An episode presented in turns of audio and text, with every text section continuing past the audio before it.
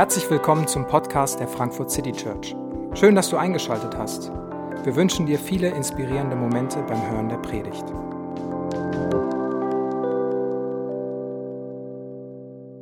Große Band, viele Kabel, lange Textlesung. Wir machen einfach kurze Predigt heute ähm, als, als Ausgleich.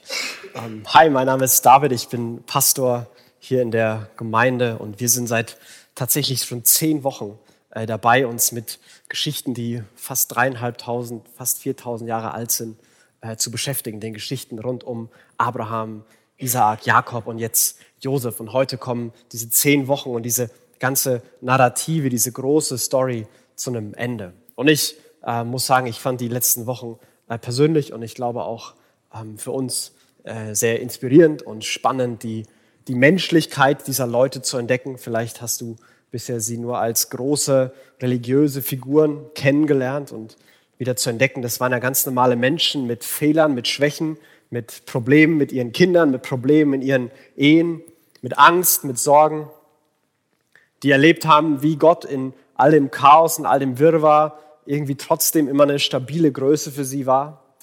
Und wir haben in verschiedene Perspektiven reingeguckt. Und diese Geschichte um Josef ähm, und den Text, den wir gerade gehört haben, das ist so ein bisschen so eine, so eine abschließende äh, Funktion hatte. Diese Geschichte wird so ein bisschen zusammengebunden. Es findet sich manches wieder, was schon vorher immer wieder gesagt und angedeutet wurde. Und diese Story, falls du die letzten zehn Wochen nicht da warst, ähm, ich werde nicht alles sagen, keine Angst, ich habe ja gesagt, kurze Predigt. Sie beginnt mit Abraham, einem damals völlig unbekannten Mann irgendwo im Nirgendwo, ähm, zu dem Gott gesprochen hat und gesagt hat, hey, ich, ich will mit dir eine Geschichte anfangen. Ich will mit dir, äh, aus dir will ich viele Nachkommen kommen lassen und ein großes Volk, ja viele Völker sollen entstehen.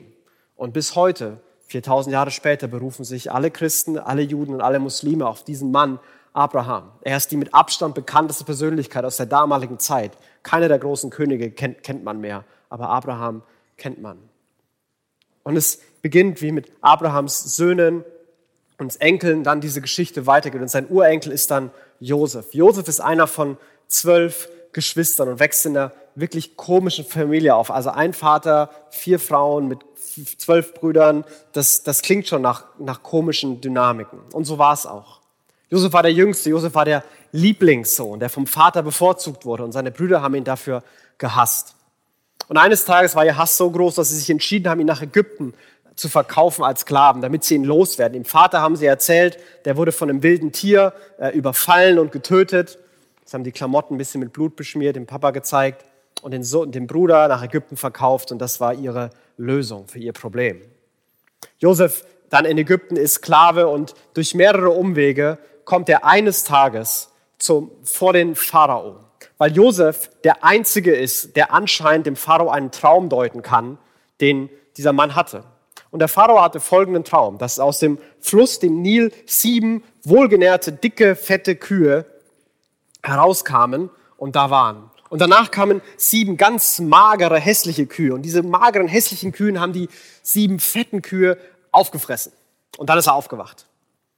Und dieser Traum ist ihm nicht mehr aus dem Kopf gegangen. Und egal, was er gemacht hat, er konnte diesen Traum nicht vergessen. Er hat seine Gelehrten gefragt, seine Religiösen gefragt, seine Priester gefragt. Er hat Priester von anderen Religionen befragt. Und keiner wusste, was dieser Traum zu bedeuten hat. Aber der Pharao hat die ganze Zeit an diese beknackten Kühe denken müssen. Und einem der Männer ist aufgefallen und es hat sich erinnert, dass Josef damals schon anderen Leuten Träume deuten könnte. Josef saß zu der Zeit im Gefängnis. Und Josef kommt vor dem Pharao und sagt ihm, das bedeutet, dass die nächsten sieben Jahre erfolgreich und ertragreich werden. Und ihr werdet viel ernten. Und ihr solltet am besten was davon sparen, weil die sieben Jahre danach, die werden dürre und voller Hunger sein. Und wenn ihr euch daran haltet, dann könnt ihr euch selbst retten. Ihr werdet noch reicher werden, noch mehr Einfluss haben in Ägypten. Und die umliegenden Völker werden alle zu euch kommen und euch ihr Gold bringen. Gesagt, getan, der Pharao macht Josef zum Chef, der genau dieses Projekt überwachen soll. Und es kommen sieben erfolgreiche Jahre. Und Josef verwaltet das Land erfolgreich und sie ernten und sie ernten und sie ernten. Und dann beginnt der Hunger. Und in Ägypten ist das kein Problem. In den Ländern drumherum beginnt sich so langsam die Hungersnot breit zu machen. Unter anderem in Kanaan, da wo die Brüder von Josef leben. Und eines Tages machen sich diese elf Brüder, damals zuerst erste Reise zehn, später elf, diese Brüder machen sich auf den Weg hin zu Josef. Und eines Tages erscheinen diese Brüder vor dem mächtigsten Mann Ägyptens und sie haben keine Ahnung, vor wem sie da stehen. Es ist gar nicht verwunderlich, dass sie ihn nicht erkannt haben. Der war erstens 20 Jahre älter. Zweitens, wenn ihr schon mal Filme gesehen habt oder in Museen wart, ägyptische Pharaonen oder Prinzen waren immer ganz schön geschminkt. Ähm, das war damals in der Kultur üblich. Das heißt, den hat man nicht erkannt. Und Josef hat in dieser Story zwei Gesichter. Eins, dieses, dieses geschminkte, dieses Pharaonen-Gesicht. Und er ist sehr hart und sehr sachlich und sehr unbarmherzig teilweise seinen Brüdern. Aber immer wieder heißt es, dass Josef rausgegangen ist, weil er heulen musste. Weil eine Mischung aus Freude und Schmerz irgendwie hochgekommen ist, Erinnerungen und Sehnsucht an die Heimat, die er verloren hatte, die Trennung von seiner Familie. Und er, und er kommt da einfach nicht mit klar und er geht immer wieder raus. Und er testet sie mehrfach. Unter anderem mit dem kleinsten, dem jüngsten Bruder. Der heißt Benjamin. Das ist Josefs Bruder, der einzig andere Sohn von Jakobs Lieblingsfrau von seinen Vieren. Und dieser Benjamin wird auch bevorzugt und Josef stellt diesem Benjamin eine Falle. Und dann heißt es, Benjamin ist schuldig geworden, Benjamin muss als Sklave in Ägypten bleiben. Und Josef will sehen, wie die Brüder reagieren. Und die, das letzte Mal haben sie den kleinen Lieblingsbruder freiwillig nach Ägypten geschenkt. Hey, wir machen ihn nach Ägypten, dann ist er weg, dann nervt er nicht mehr. Werden sie diesmal wieder die Gelegenheit begrüßen? Oh ja, da werden wir den Kleinen auch noch los. Super. Diesmal steht einer der Brüder auf, Judah, und hält eine herzzerreißende Rede und sagt, Gott, Gott zahlt uns das, Gott sieht uns gerade was am Heimzahlen. Wir kommen nicht davon. Wir haben mal was gemacht. Und das ereignet sich gerade. Wisst du, mein Vater, der hat damals schon mal einen Sohn verloren. Und du sollst, ich weiß, du interessierst dich mit Sicherheit nicht für einen alten Mann irgendwo in Kanaan, lieber Pharao oder lieber Herrscher. Aber dieser Mann hat vor über 20 Jahren seinen Sohn verloren. Und, und wenn er jetzt noch seinen zweiten Lieblingssohn verliert, das wird ihn umbringen. Seit 20 Jahren leidet er und trauert er. Wenn er jetzt noch einen verliert, dann, dann ist das sein Ende. Bitte, bitte darf ich hier bleiben. Darf ich hier bleiben und arbeiten und Sklave sein. Und kann der kann der Kleine nach Hause gehen. Und er setzt sich für seinen Vater, für seinen Bruder ein. Und dann beginnt dieser Text. Und dann, nachdem Judah diese Rede zu Josef gehalten hat, um Erbarmen und Gnade gefleht hat, da beginnt es aus Josef herauszubrechen. Er brach in Tränen aus und er weinte so laut, dass die Ägypter es hörten. Ich bin Josef, sagte er zu seinen Brüdern. Lebt mein Vater noch? Fassungslos standen die Brüder vor ihm. Sie, sie brachten keinen Ton heraus. Judah hält diese Rede und auf einmal beginnt dieser mächtige Mann Ägyptens, beginnt loszuheulen, beginnt so laut zu heulen, dass alle anderen es hören. Und er sagt, ich bin Josef. Dieser Name ist vorher noch nicht gefallen. Dass der, der Bruder, der damals den, den Vater verloren hat, den die Brüder verkauft hat, dieser Mann Josef hieß, der Name ist noch nicht gefallen. Woher weiß der Mann das? Warum kann er das sagen? Ich bin Josef lebt mein Vater und die ganze Sehnsucht und der ganze Schmerz kommt hoch, dass er von seinem Vater für so viele Jahre getrennt war. Lebt er noch? Wie geht's dem? Und die Brüder können nichts sagen. Die stehen fassungslos da. Wahrscheinlich haben sie die Hosen voll. Der mächtigste Mann ist der kleine Bruder, den wir damals verprügelt haben und nach Ägypten geschickt haben. Oh oh, das gibt Ärger. Josef gibt sich zu erkennen und die Brüder sind entsetzt. Aber direkt danach, aus, aus mitten aus den Emotionen, vielleicht noch mit im, im Weinen, sagt er, kommt doch näher, sagt Josef. Und sie traten zu ihm und er wiederholte, ich bin euer Bruder Josef, den ihr nach Ägypten verkauft habt. Ich bin euer Bruder Josef, den ihr nach Ägypten verkauft habt. Josef gibt sich wieder zu erkennen und, und Josef weiß sehr genau, was seine Brüder getan haben. Josef weiß sehr genau, bei allem, was er gleich noch sagt in dieser ganzen Lesung, wo er mehrfach sagt, Gott hat mich hier hingeschickt, Gott hat mich hier hingeschickt. Bei all dem beginnt er da und sagt, hey, ihr, ihr habt mich nach Ägypten verkauft. Der Sklavendienst, das Gefängnis, der, die Trennung von meiner Familie, die Einsamkeit, all das, all das habe ich, hab ich euch zu verdanken. Ihr habt mich verkauft. Das, das war das, Ihr wart das. Josef weiß sehr genau, wo sein, wo sein Leid und wo seine Geschichte herkommt.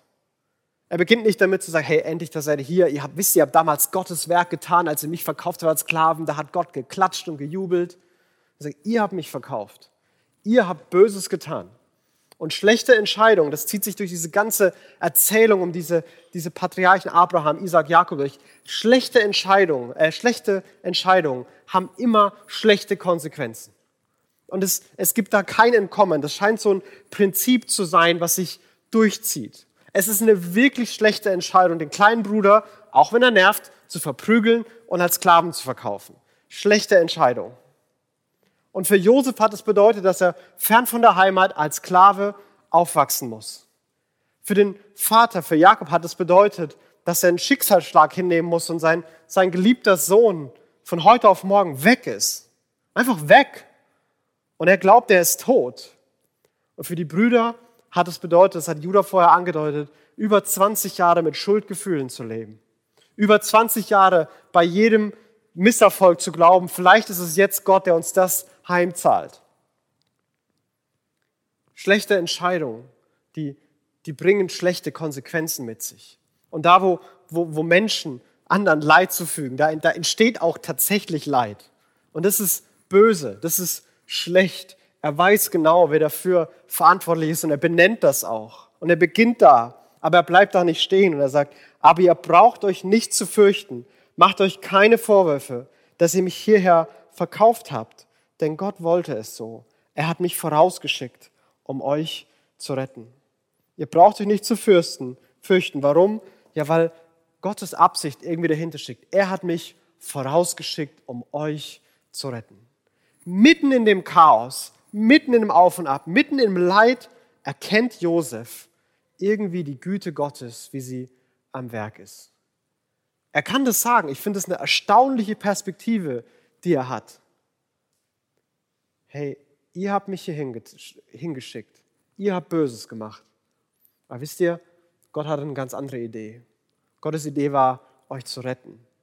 Und deswegen, seine Güte hat in dem Chaos was, was Gutes produziert. Und Gottes Güte, auch hier wieder, und das will ich gleich vorne wegschieben, Gottes Güte bedeutet nicht, dass alles erfolgreich und alles einfach ist. Dass Gott gütig ist oder Gott gut ist oder Gott liebevoll ist, bedeutet nicht, dass im Leben alles einfach und steil bergauf geht. Josef sagt das nicht, weil sein Leben war so eine steile Karriere, so mit 30 der mächtigste Mann der Welt. Ohne Umwege, alles geklappt, kein Leid, einfach spitze. Er hat unglaubliche Leiterfahrung selbst gemacht. Er wurde unglaublich unfair behandelt. Josef sagt es nicht, dass da Gott eine Absicht hatte, Gott eine, eine Güte hatte, weil, weil alles glatt gelaufen ist. Dass Gott gut ist, bedeutet nicht, dass alles erfolgreich ist, dass alles einfach ist, dass alles ohne Leid und Schmerz abgeht. Schlechte Entscheidungen bringen manchmal schlechte Konsequenzen, das steht daneben, aber trotzdem beginnt Josef hier ein Geheimnis zu greifen. Das Geheimnis, dass Gottes Güte irgendwie da drüber steht, irgendwie da was draus machen kann aus all dem Chaos. Und er, er wiederholt diesen Gedanken mehrfach. Schon seit zwei Jahren hungern die Menschen. Und auch in den nächsten fünf Jahren wird man kein Feld bestellen und keine Ernte einbringen können. Gott hat mich euch vorausgesandt, damit ihr mit euren Familien am Leben bleibt, denn er will ein großes Volk aus euren Nachkommen entstehen lassen. Wieder er sagt, Gott hat mich vorausgesandt. Und dann beginnt er, die alten Versprechen zu zitieren, die Gott seinem Urgroß, Uropa Abraham gegeben hatte. Gott hatte Abraham versprochen, dass er ihm viele Nachkommen geben wird. Und er hat ihn vorausgeschickt, damit diese Nachkommen überleben können. Gott hat Abraham versprochen, dass durch, durch seine Nachkommen die ganze Welt gesegnet wird. Und sein Nachkomme Josef, Abrahams Urenkel, rettet hier Ägypten und die umliegenden Völker vom Hungertod. Wenn das kein Segen für die Welt ist, dann weiß ich auch nicht, was es sein soll. Und mitten in allen Tragödien, mitten in allem Schmerz, mitten in allem Leid, Gott erfüllt seine Versprechen. Mitten in all den Fehlern, die Abraham, Isaac, Jakob, die Brüder Josef und alle möglichen Leute gemacht haben, hält Gott seine Versprechen. Gottes Versprechen, die gelten. Und er hält die. Selbst in Schuld, selbst in Tragödien erfüllt Gott seine Versprechen. Und Josef will das klar machen. Nicht ihr habt mich hier hingeschickt, zum dritten Mal sagt er das, sondern Gott. Er hat mir diese hohe Stellung gegeben. Ich bin Berater des Pharaos und der Vorsteher seines Reiches. Ganz Ägypten hört auf das, was ich sage. Nicht ihr habt mich hier hingeschickt, sondern Gott. Ich finde es erstaunlich, dass bei der ganzen Josefs-Erzählung eine Frage, die ich sofort gestellt hätte, die fehlt komplett. Wie konnte Gott es zulassen? Wie kann ein guter Gott das alles zulassen? Wie kann er wegschauen, als der junge Mann verprügelt wurde, als er als Sklave verkauft wurde, als er im Gefängnis vergessen wurde? Wie kann ein guter Gott all sowas zulassen? Diese Frage kommt nicht vor. Und trotzdem erlebe ich, wie ich die Frage manchmal selber stelle oder wie mir diese Frage sehr oft gestellt wird. Und ich glaube, diese Frage entsteht, weil wir, wir, wir gucken auf unsere Umstände, auf unsere Erfahrungen, auf die Welt, in der wir leben. Und wenn wir die Welt betrachten, hey, dann, dann kommen wir nicht auf die Idee, dass es da ein guter Gott gibt. Schau dir die Nachrichten an, schau dich in deiner, in deiner Familie, in deiner Verwandtschaft um, schau dich mal um, was, was es in der Welt alles gibt. Wenn, wenn du die Welt siehst, dann denkst du nicht so, es muss einfach einen freundlichen und gütigen Gott geben. Es gibt keine andere Erklärung für sowas. Ach ja, Gott, Gott muss einfach gut sein. Das denkst du nicht. Da, da kommen wir nicht drauf, weil unsere Erfahrung eine andere ist. Aber Josef lässt nicht durch seine, bewertet nicht durch seine Erfahrung den Charakter Gottes, was ihn unweigerlich bei dieser Frage rauskommen lässt, sondern Josef lässt von dem, wie er Gott kennengelernt hat, von dem, was er von Gott gehört hat, von dem lässt er seine Perspektive auf seine Erfahrung prägen. Und deswegen hat er so eine ganz erstaunliche Perspektive. Er hat von klein auf von seinem Vater gehört, dass es da einen Gott gibt und dass der Gott Versprechen gegeben hat und dass er die Versprechen halten wird. Er hat an verschiedenen Stellen erlebt, wie Gott sich ihm, um ihn kümmert, wie Gott ihn nicht vergessen hat in der Dunkelheit. Ja, wie Gott ihn sogar erfolgreich gemacht hat, wie aus manchem Schmerz, manchem Leid sogar noch Erfolge wurden für ihn. Er hat es gesehen und er hat seine Perspektive dadurch verändern lassen und prägen lassen. Und diese Perspektive will er seinen, seinen Brüdern erzählen. Und er holt seinen Vater nach Ägypten. Und sein Vater kommt irgendwann nach Ägypten und er lebt da noch einige Jahre glücklich. Und irgendwann stirbt auch Jakob in Ägypten. Und auf einmal beginnen die Brüder wieder Angst zu haben. Und sie sagen, Josef, dein, dein Papa hätte nicht gewollt, dass du uns umbringst. Bitte sei nett. Und im letzten Kapitel von von dem ersten Mosebuch sagt Josef einen Satz, der, ähm, der so ein bisschen über diese, dieses Ganze, was Josef hier versucht, zusammenfasst. Mose, 1. Mose 50, da sagt er, ihr, habt es, ihr hattet Böses gegen mich im Sinn, Gott aber hatte dabei Gutes im Sinn. Ihr habt Böses gegen mich im Sinn gehabt, Gott aber hatte dabei Gutes im Sinn. Und er sagt ihnen wieder diese beiden Dinge nochmal. Hey, ihr habt's böse gemeint. Ihr wart neidisch und eifersüchtig und bösartig. Und da war nichts Gutes dran, dass ihr mich nach Ägypten als Sklave verkauft habt. Das war einfach nur böse. Es war einfach nur schrecklich. Und ihr habt böse Absichten gehabt. Aber wisst ihr was? Gott hatte gute Absichten. Gott wollte dadurch euch vom Verhungern retten. Gott wollte dadurch sein, die ganze Welt vom Verhungern retten. Gott hatte gute Absichten. Und was Josef hier zu sagen scheint, was diese Geschichte zusammenfasst, ist, scheint zu sagen, dass menschliche Bosheit kann Gottes Güte nicht zunichte machen. Menschliche Bosheit kann Gottes Güte nicht zunichte machen. Kann sie nicht aufhalten, kann sie nicht zerstören. Egal was Menschen tun, egal wer in der Geschichte. Josef, der, dem etwas angetan wurde, der ein Opfer war, dem, dem geschadet wurde. Und das war das Böse, was Josef erfahren hat. Die Brüder, die selber Täter waren, die schuldig waren, die etwas Schlimmes getan haben. Und das war das Böse, was sie hatten. Oder Jakob, der einen Schicksalsschlag erlitten hatte, der geglaubt hat, dass ein Tier seinen Sohn einfach weggenommen hat. Und es gibt Schicksalsschläge. Ich glaube, es gibt diese Ebenen, wo wir was Schlimmes uns angetan wird, wo wir selbst was Schlimmes tun oder wo es manchmal keine Schuldigen gibt und das Schicksal zuschlägt. Aber in all dem scheint Josef sagen zu wollen, menschliches Böse kann Gottes Güte nicht aufhalten, kann Gottes Güte nicht zunichte machen. Aber wie kann Josef das sagen? Und vielleicht denkst du sogar, ja, Josef fällt ihm ja leicht. Der war ja auch irgendwann Herrscher in Ägypten. Ich habe nicht mal in meinem eigenen vier Wänden was zu sagen. So, wieso sollte ich glauben, dass Gott irgendwie gut ist? Dass Gott irgendwie was, was Gutes meint? Aber wieder, wenn wir von allen Erfahrungen kommen, glaube ich nicht, dass wir dabei rauskommen. Aber wenn wir beginnen zu denken, okay, Gott sagt von sich selbst und andere Menschen behaupten, Josef behauptet hier, dass Gott gut ist und seine Güte größer ist. Vielleicht entdecken wir Hinweise, dass er das wirklich sein könnte. Ist das wirklich so, dass Bosheit Gottes Güte nicht aufhalten kann? Wir können an beginnen vielleicht bei ähm, der, dass es die Welt gibt. So alles, was Gott gemacht hat, ist schön und gut und nachhaltig. Unberührte Natur ist schön. Niemand denkt unberührte Natur ekelhaft.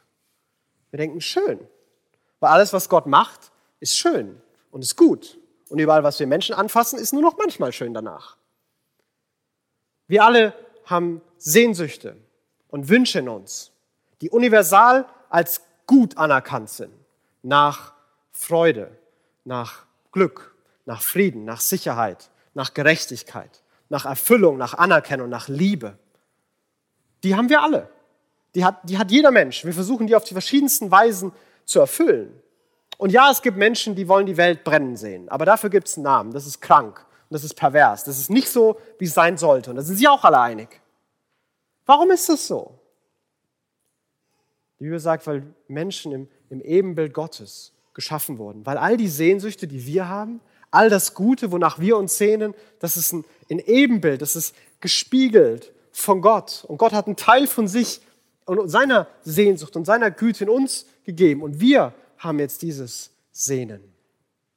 Aber vielleicht der, der größte Hinweis darauf, dass Gott gut ist. Ja, vielleicht sogar der größte Beweis, dass Gott gut ist. Und ich bin mir durchaus bewusst, dass Beweise und Hinweise und Theorie da nicht so weit kommen, weil das ist ein sehr emotionales Thema. Das ist gefüllt von, von Erlebnissen und subjektiven Erfahrungen. Und wir brauchen manchmal nicht Fakten hören.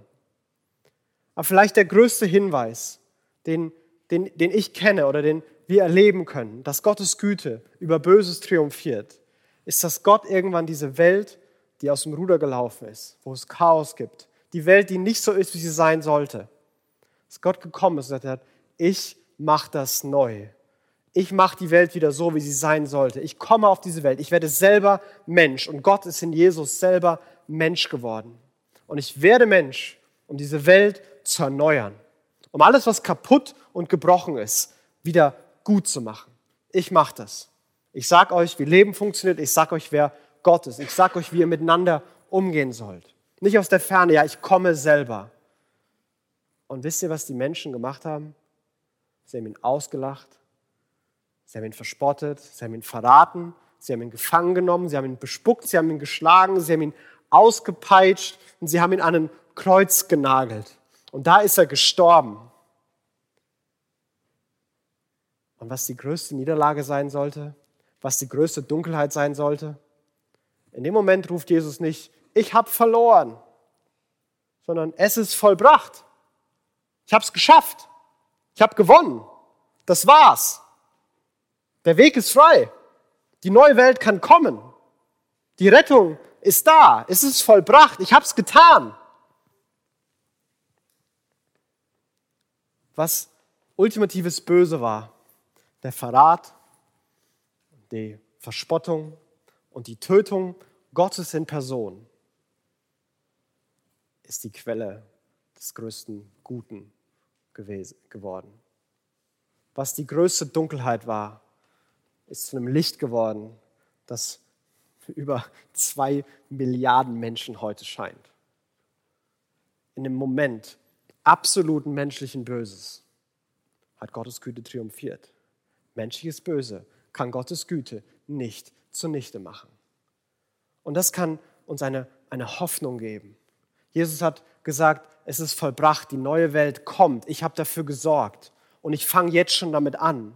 Und vielleicht hast du das selber erlebt, vielleicht hast du Menschen in deinem Umfeld, bei denen du es beobachten kannst, wie manches davon anfängt, wie mancher Zerbruch geheilt wird, wie manche Verletzung geheilt wird, wie, wie Neues entsteht.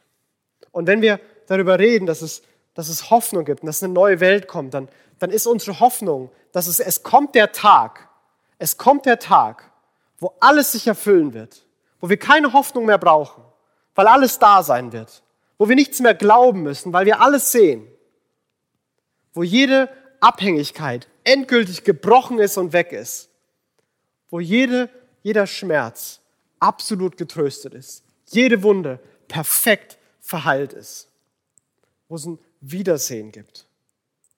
Der, der Ort kommt, der kommt ganz sicher. Und das ist eine Gewissheit, das ist eine Hoffnung, die wir haben dürfen aufgrund dessen, was Jesus getan hat und weil seine Güte triumphiert. Der Tag kommt. Und wisst ihr, das ist super, dass es kommt. Aber das ist nicht nur eine Vertröstung, zu sagen, ja, das wird irgendwann wieder gut, jetzt ist halt eben so, wie es ist. Sondern ich glaube, diese Hoffnung kann in die Gegenwart hineinbrechen, uns eine Perspektive geben und uns prägen und uns verändern. Als, als wir Anfang des, des Jahres als Pastoren und im Leitungsteam so gedacht und gebetet haben, was für dieses Jahr ähm, uns beschäftigen soll, war, war ein Satz, der, der gefallen ist. Ich glaube, Chris hatte den dann formuliert, sagen wir, wünschen uns, dass wir vom Zerbruch zur Freude kommen. Wir wünschen uns, dass wir persönlich und wir als City Church und die Menschen hier vom Zerbruch zur Freude kommen. Das wünschen wir uns. Denn wisst ihr, im, im Zerbruch, in der Erfahrung von, von Leid und Schmerz, da, die haben wir alle. Die haben wir alle. Wir, wir sind gut darin, Masken aufzuhaben. Wir sind so gut darin geworden, uns so Masken aufzusetzen, die uns sagen, es ist alles okay, mein Leben ist in Ordnung, es geht mir gut. Und wir sind so gut darin, dass manche hier im Raum sitzen und glauben, sie sind die Einzigen, die Schicksalsschläge hatten. Sie sind die Einzigen, die in der Vergangenheit eine dunkle Episode haben. Sie sind die Einzigen, denen was Schlechtes angetan wurde. Aber bei allen anderen läuft es doch. Nur bei mir nicht. Weil wir diese Masken aufhaben. Aber wisst ihr, wir, im Zerbruch sind wir, sind wir alle gleich. Wir haben alle Zerbruch. Vielleicht hat es mit deinen Eltern angefangen, schon als Kind. Vielleicht ist da der erste Zerbruch in dein Leben gekommen. Vielleicht als Teenager. Vielleicht ist dir was angetan worden. Vielleicht von, von Mitschülern, vielleicht von Lehrern. Vielleicht sind Sätze gefallen, die bis heute dein Leben prägen, die du versuchst wie zu widerlegen, dass du nicht wertvoll bist, dass du es nicht schaffen wirst. Vielleicht in der Studentenzeit, vielleicht Partner, die betrogen haben, die verlassen haben, die verraten haben. Vielleicht auf der Arbeit, Arbeitskollegen und Chefs, die einfach nur Böses für dich im Sinn hatten. Vielleicht von anderen Christen, vielleicht in anderen Kirchen. Oder vielleicht hat das Schicksal zugeschlagen. Ich weiß es nicht. Aber wir alle haben die Erfahrung. Wir alle erleben Zerbruch. Keiner ist ganz. Keiner entkommt dieser Welt unversehrt. Wir haben alle Masken auf, aber wir sind alle zerbrochen. Aber was machen wir jetzt? Und warum, wir, warum ich glaube, dass es so wichtig ist, dass wir sagen, wir, wir kommen vom Zerbruch zur Freude, sagen wir nicht, um den Zerbruch zu schmälern. Es, ist, es ist absolut gut und richtig zu sagen, das war böse, das war gemein, das hat mir wehgetan, das verletzt mich, darunter leide ich, das macht mich traurig, das tut weh. Das ist gut. Das ist gut, dem ins Auge zu sehen, wenn du die Kraft hast, dem ins Auge zu sehen. Das ist gut. Aber es ist manchmal viel zu leicht, beim Zerbruch stehen zu bleiben. Und es gibt die verschiedensten Formen davon. Selbstmitleid zum Beispiel. Mein Leben ist so, so hart und so schwer und mir geht so schlecht. Oder Opferrollen, die dazukommen. Immer passiert mir alles Schlechtes. Immer geht bei mir alles schief. Das ist, nichts kann ich richtig machen. Das ist die Geschichte meines Lebens. Oder Selbstanklage. Du bist so schlecht, du bist so doof, du bist so schuldig, du bist so wertlos, aus dir wird nie was werden, du kannst es einfach nicht, brauchst gar nicht versuchen. Oder vielleicht Bitterkeit oder Zynismus. Andere waren böse, die waren gemein, die haben mir das angetan, ich habe ein viel besseres Leben verdient. Und all die Dinge, die sind sehr verlockend, weil sie einerseits den Schmerz realisieren, andererseits sind die manchmal ganz schön einfach. Aber weißt du, dein, dein Leben wird durch, durch nichts davon auch nur ein Stück besser. Die, die Freude, die Kraft, die Freiheit kommt nicht zurück, wenn du dir jeden Tag erzählst, mein Leben ist so schwer, mein Leben ist so hart, ich bin an allem schuld, ich bin so wertlos, die anderen waren so gemein. Dadurch wird dein Leben keine Sekunde besser. Dadurch kommt nichts an, an Freude und Freiheit und Erfüllung, die du dir sehn, nach der du dich sehnst, zurück. Nichts. Und viel zu oft bleiben wir da bei dem Zerbruch stehen, weil es einfacher ist. Aber Gott gibt uns eine, eine Hoffnung. Jesus gibt uns eine Hoffnung, weil egal was du erlebt hast, egal was es für eine Bo Bosheit war, ob du die selbst verschuldet hast, ob dir die angetan wurde, ob das Schicksal zugeschlagen hat, Gottes Güte ist davon nicht aufzuhalten, lässt sich davon nicht kaputt machen. Die kann das nicht zunichte machen. Und ich hoffe, dass es uns Mut macht, dass es uns wieder glauben lässt, wieder hoffen lässt, dass es uns manche Dunkelheit rausholt, dass wir aus manchen Zerbruch wirklich rauskommen und rauskommen wollen. Dass wir aufhören mit Selbstmitleid und Opferrollen oder Bitterkeit oder Selbstanklagen.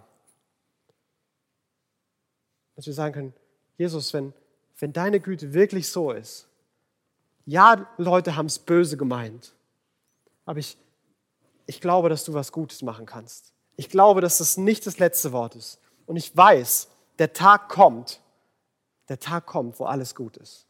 Wo alles gut ist, weil du dafür sorgst. Warum wir das wissen können, warum wir aus unserem Zerbruch raus dürfen und rauskommen können, ist, weil Jesus etwas für uns getan hat, weil Jesus, weil sein Leib, sein Leib wurde gebrochen und sein Blut wurde vergossen. Jesus hat die Konsequenzen der Welt und der Entscheidungen und allen Zerbruch der Welt auf sich genommen, indem sein Leib gebrochen wurde und sein Blut vergossen wurde, um in die Dunkelheit zu schreien, es ist vollbracht. Denn ab jetzt beginnt was Neues. Ab jetzt beginnt ein Licht, sich unaufhaltsam Bahn zu brechen. Ab jetzt beginnt Erneuerung. Und die ist manchmal ganz schön geheimnisvoll, manchmal ganz schön versteckt, manchmal viel zu langsam. Aber sie kommt. Und wir dürfen hoffen und glauben und mutig, mutig dem entgegengehen, dass Gott es gut meint. Und alles, was Böses ist, dass Gottes Güte das nicht, das kann nicht Gottes Güte aufhalten.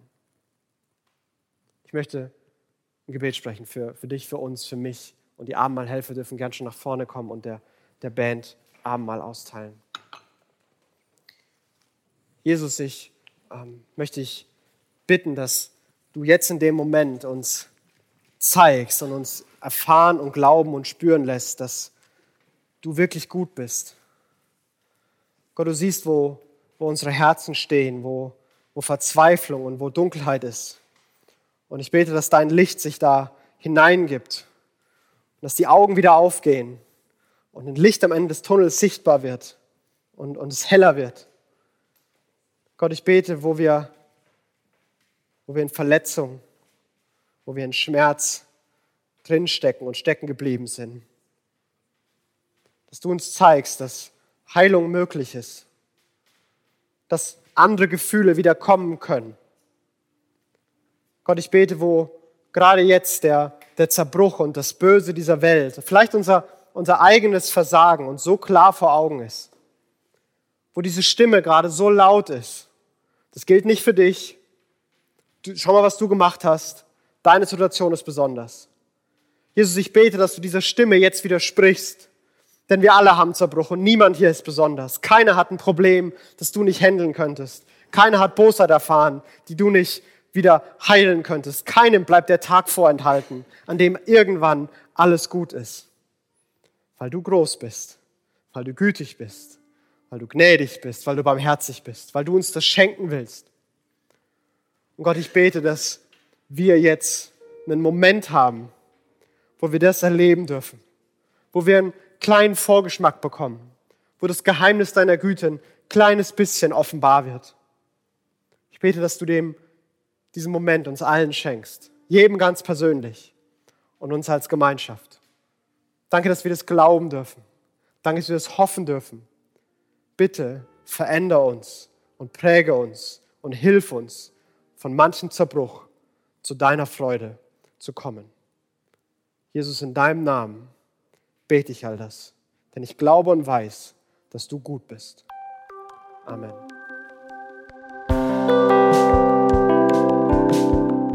Wir hoffen, die Predigt hat dich inspiriert. Wenn du uns kennenlernen möchtest, dann schau einfach mal auf unsere Homepage www.frankfurtcitychurch.de oder besuche uns in unseren Gottesdiensten. Bis dann!